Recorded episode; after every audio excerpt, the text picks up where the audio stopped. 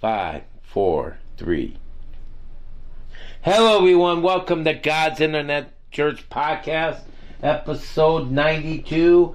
I am your host, Pastor Ron Weaver, and I count it an honor and privilege to be here to share with you what God has for me to help people come to a, in the lost dying world comes to Christ and to help current Christians maybe with trouble with answers from the Bible with God helping us. Um, I like to apologize if you guys did join God's Internet Church online service Bible study last night. If you did, you realized that I wasn't on the air. Um, medical reasons. My voice is, wasn't doing what it's supposed to be doing. Uh, so I appreciate that if you guys did stop by. And hopefully we can have everything back to normal by Sunday night. Which we will be on the air at 7 o'clock for God's Internet Church online service, and it will be our Easter service. Now, this is our last podcast for this week, and we've been studying the book of Job. So, what we're going to do right now is review chapter 16 of the book of Job of what we learned yesterday. And then go into part of 17. We're going to review part of and finish up chapter 17 for the week. All right. Now, Chapter 16 dealt with Zephus' second speech. And basically, he's saying the same thing that he was telling Job in the beginning that he was evil and that he was an enemy towards God. All right? Job's friends um, basically seen Job as hopeless. All right? And he just needed to go to God and repent. That's basically what was about yesterday, right? Mm-hmm. You know, and get things straight with with God. But Job um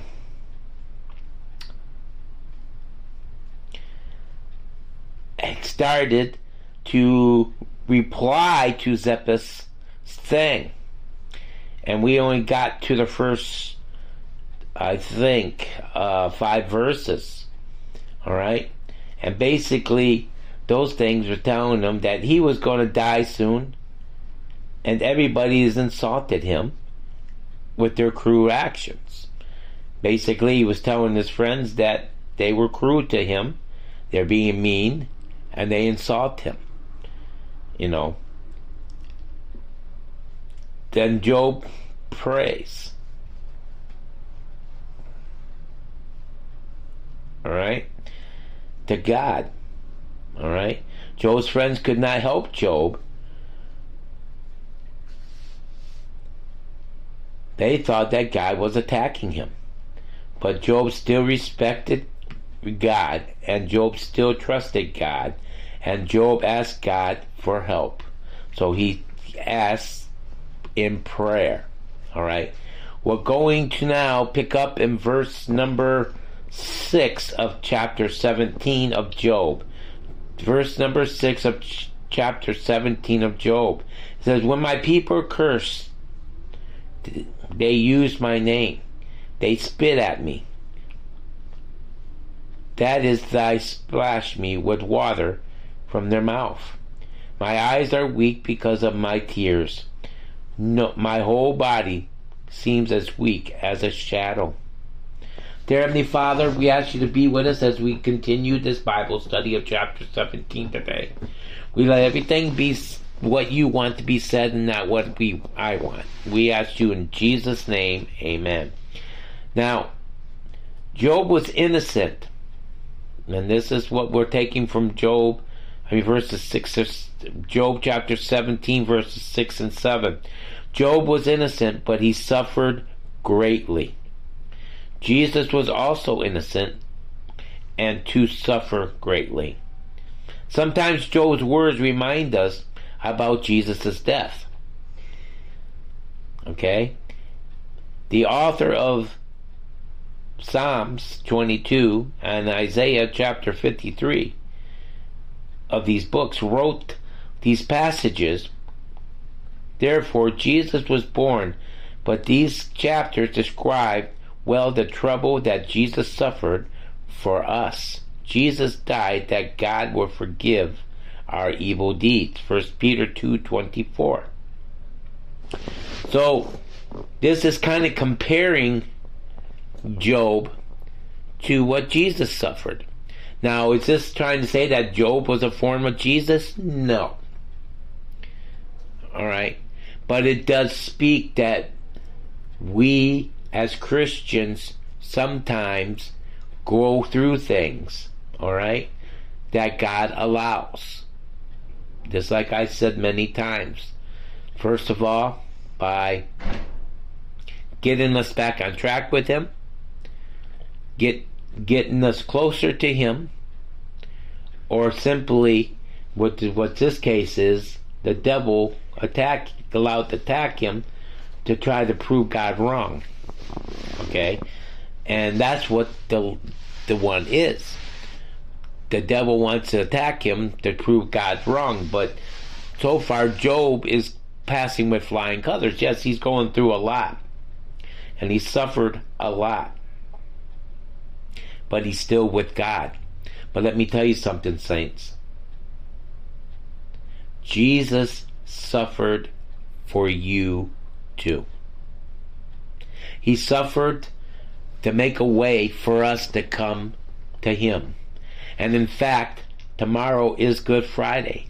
And being Good Friday is the day He died on the cross of Calvary for your sins and my sins. So it's fitting that we came to the exact point when the Jesus died on the cross of Calvary for us. Now, the Bible does tell us in Hebrews 6, 7, and 8, verse 6 says, The storms of life come and rain down on the earth, and is a blessing at the end of it. But that which is dried up and dusty is ready for the fire. And that's telling me what type of Christian, as long as you're being attacked by the devil or the life, you're being watered. That storm is preparing you to grow in the Lord. In blessings, in trials, and in tribulations. Okay? Now, but if you're not being attacked by the devil, he got you right where he wants you. And he's not going to worry about you. And if you don't make a change, you're going to end up in hell. Now, them are the people that Job's friends are talking about. But we know Job ain't like that. Job is a God fearing man and shunned evil. All right? So that's what verses 6 and 7 we're dealing with. Now, Job's suffering and Jesus is suffering. Now, you might be saying, well, Pastor Ron, how can we talk about Jesus' suffering? Well, I think when the Bible study was written, it was just reminding us that Jesus suffered for us to make this suffering that Job's going through even more bearable. Because if it's a suffering that we did wrong, we can go to God and ask God to fix it. Okay? Because he died on the cross and his suffering made us right with him. Now, we're going to talk about from verses 8 and 9, we're going to read them real quick, the effect of Job's trouble. Okay? And God's good people are surprised to see this by but by trouble causes innocent people to do acts against evil people. Good men continue their good behaviors, and innocent people become stronger and stronger. Now, Job's situation Im- impresses other people powerfully. Good people admire Job's attitude. Job's trouble did not frighten them. Instead, their determination to do right things increased. Paul had a similar experience when he was in prison. Okay? Now, I want to take this story a step farther. Yesterday, me and my wife, where we live, we were watching Chicago Fire. And the deputy priest chief, I mean, the deputy uh, fire chief, went into the store to buy something.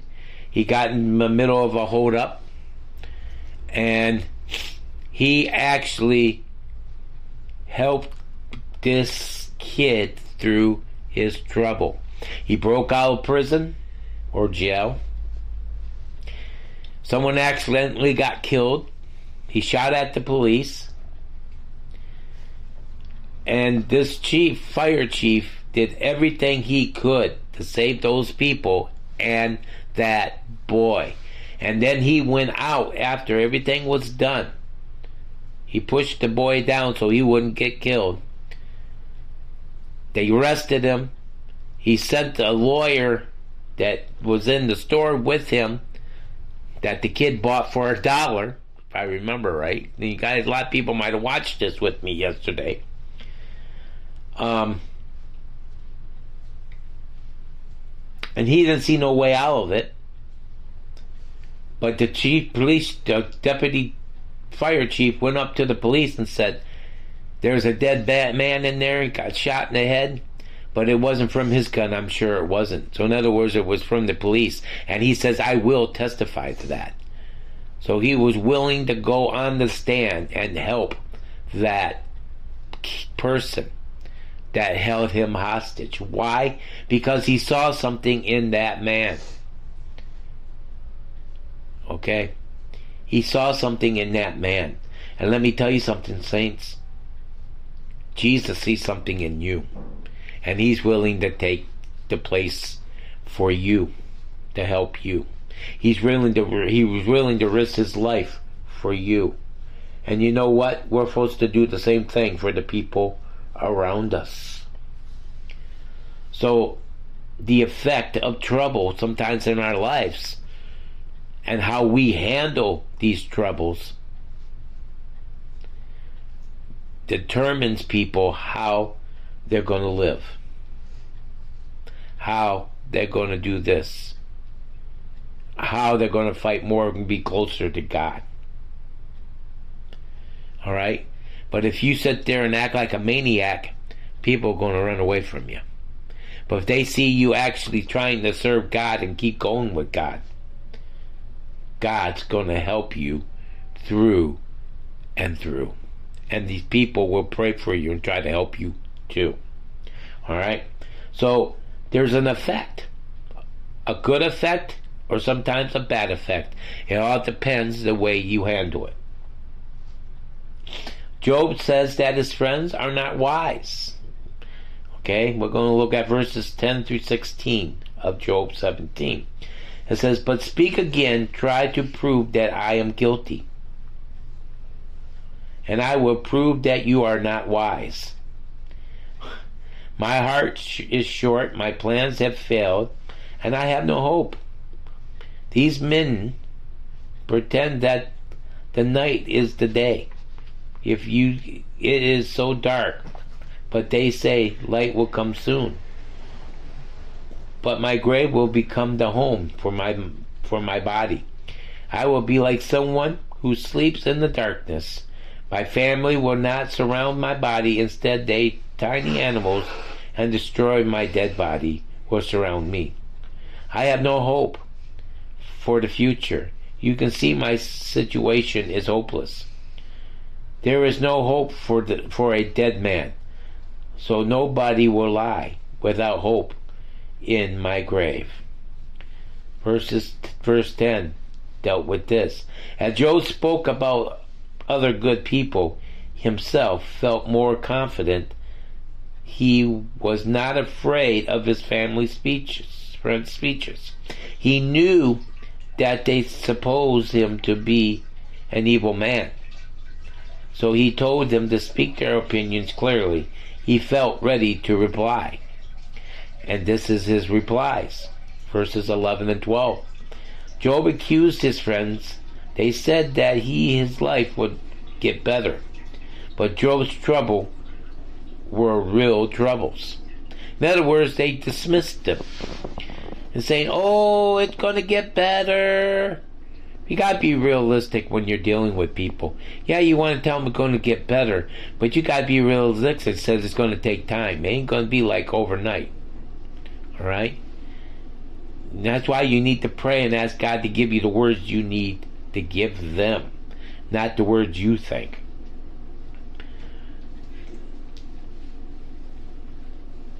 Okay? Job expected to die soon. He did not realize that his spirit would then go to heaven. Later, he would start to understand this. Okay? Verses 14 through 16. Job knew what happened to dead bodies, and he thought that he was almost dead. He had no hope in his future. He did not know that God would rescue him. Job simply wanted to prove that he was innocent. He wanted to show that he did not deserve this trouble. In other words, he wanted to go to God just like his friends wanted him to. Not because he was evil and did things wrong, but he wanted to go to God and ask for guidance and why he's going through these things. Last night, this pastor here kind of went to one of those frustration things. Earlier in the day, I had a situation come up, and the effect of it carried over until later on. We took a nap after I got home from work doing the podcast and ate lunch and then took a nap. Got up from that, then we had trouble with the toilet, not wanting to flush. Went down, got a plunger from where we live, plunged it, plunged it, plunged it, plunged it, plunged it. Couldn't get it. I, with everything else that was going on around me, I let it get to me and I lost my cool. And I went to the question like, God, why are you allowing this to happen? And I screamed it. Then we have a car situation where we're having trouble getting the key. If we can't find it, we've been motionless without a car for at least two weeks now, right? And it put a lot of birthday plans and the, the, my birthday on hold and we've been trying to figure out how to go shopping and i have a friend that um, does take us shopping here and there. And uh, so it, it's been working out. But the problem is it was this one thing that went too much. And job lost on his friends a little bit too right and the point, I think that's one of the things that's going on.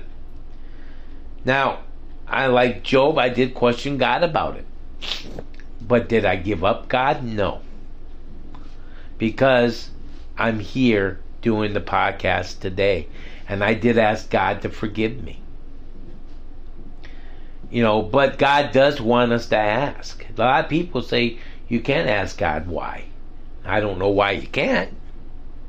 The Bible says, Ask and he'll be given unto you. Seek and you shall find. And so I asked. He hasn't really answered yet. But the prop but the, I then this morning and I wake up and after the toilet gets fixed and stuff by the maintenance man I had to come in and fix it.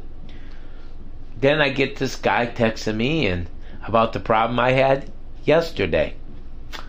And but I've been handling that the way God's been wanting me to handle that. And I'm sure something's not going to come of it, right? But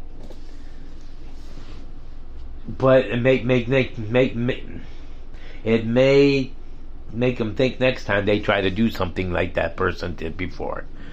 Because I'm not really letting them off the hook with God's part of it. And but you know what? God is good and he's good all the time.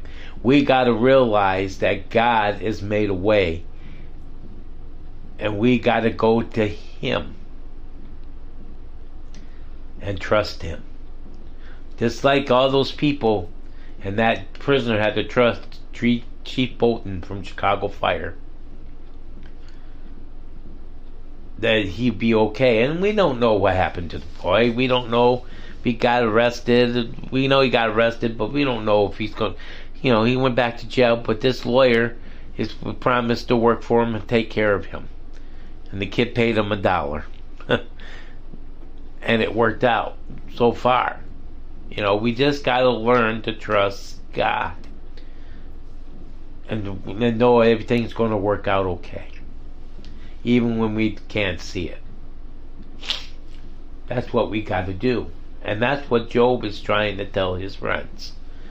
He might not know about Jesus and dying on the cross. He does now because when Jesus died, like tomorrow, it's Easter, and he died, he went to Sheol Hades, and he rescued all those innocent souls, right? And he took them to heaven. And let me tell you something, saints. Job was probably one of those souls when he did die. And let me tell you, he's up in heaven now, and he knows why. Why he went through that now. Because the devil wanted, was scared of him and wanted to prove him wrong. And then when you're a Christian, you got the stuff going through, you should be praising God. Because in the end, even though it might be hard and stuff, because in the end, you're at the end of the day, you're on the right track with God. That's what we learned today. And then Tuesday, we'll start with Bill Bildad's second speech. And. Uh, to him and one of his other friends in Job chapter 18.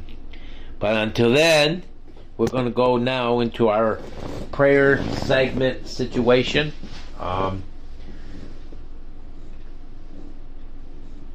we know that a list here that we have. My dad, name is James Weaver. He has an aneurysm on his heart, his aorta.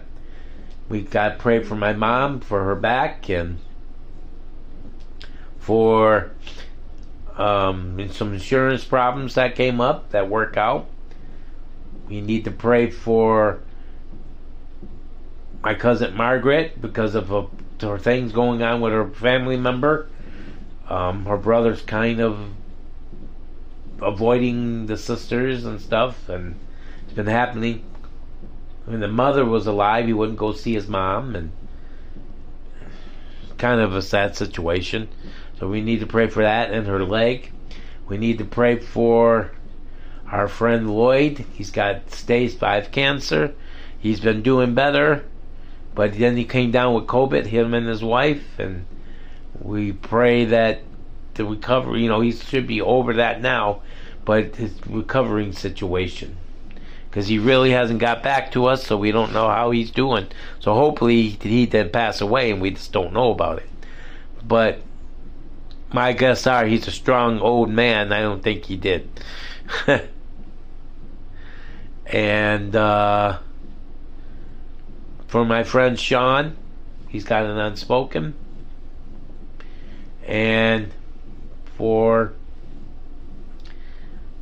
his mother, as she's trying to take care of her sister and her husband, and she and she needs strength because it's been hard on her.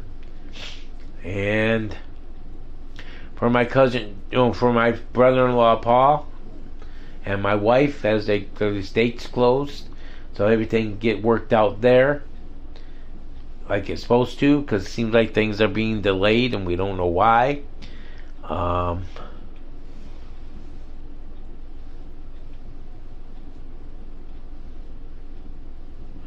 that and then for my friend Paul, not the same guy, in Georgia, he's kind of refusing to talking to me right now, and I don't know why. I missed a phone call saying that we almost lost him, and um, I missed the text message until the next day, and I haven't heard from him since. So I've been kind of worried, so I want to pray for him, pray for his back, and pray for his business, and that his daughter don't get coronavirus. And then for my cousin Sharon, and with everything that's got going on there, and her tennis elbow, and then for my cousin-in-law Justina, everything work out there. She's got a fatty liver that causes her to pass out, and and uh, her elbow. And then Mariah and her back. And then she got an upcoming surgery. For my cousin Lori, everything going on there that needs to be worked out. Then for my grandma for her ears, her eyes, and hips, and legs to work better so she can hear better, so she can see a little bit better and live life a little bit better. And then for my blood pressure, everything go good there. And everything. So I hope that we're going to do a general prayer here. And then next week we'll get back to doing it um, singly. But Lord, we just ask you to be with all these prayer requests that we just shared. We ask you to touch and heal the ones that need to be healed. Touch and guide the ones that need guidance. And let everything go the way you want it to go. I ask you in Jesus' name. Amen. And on that note,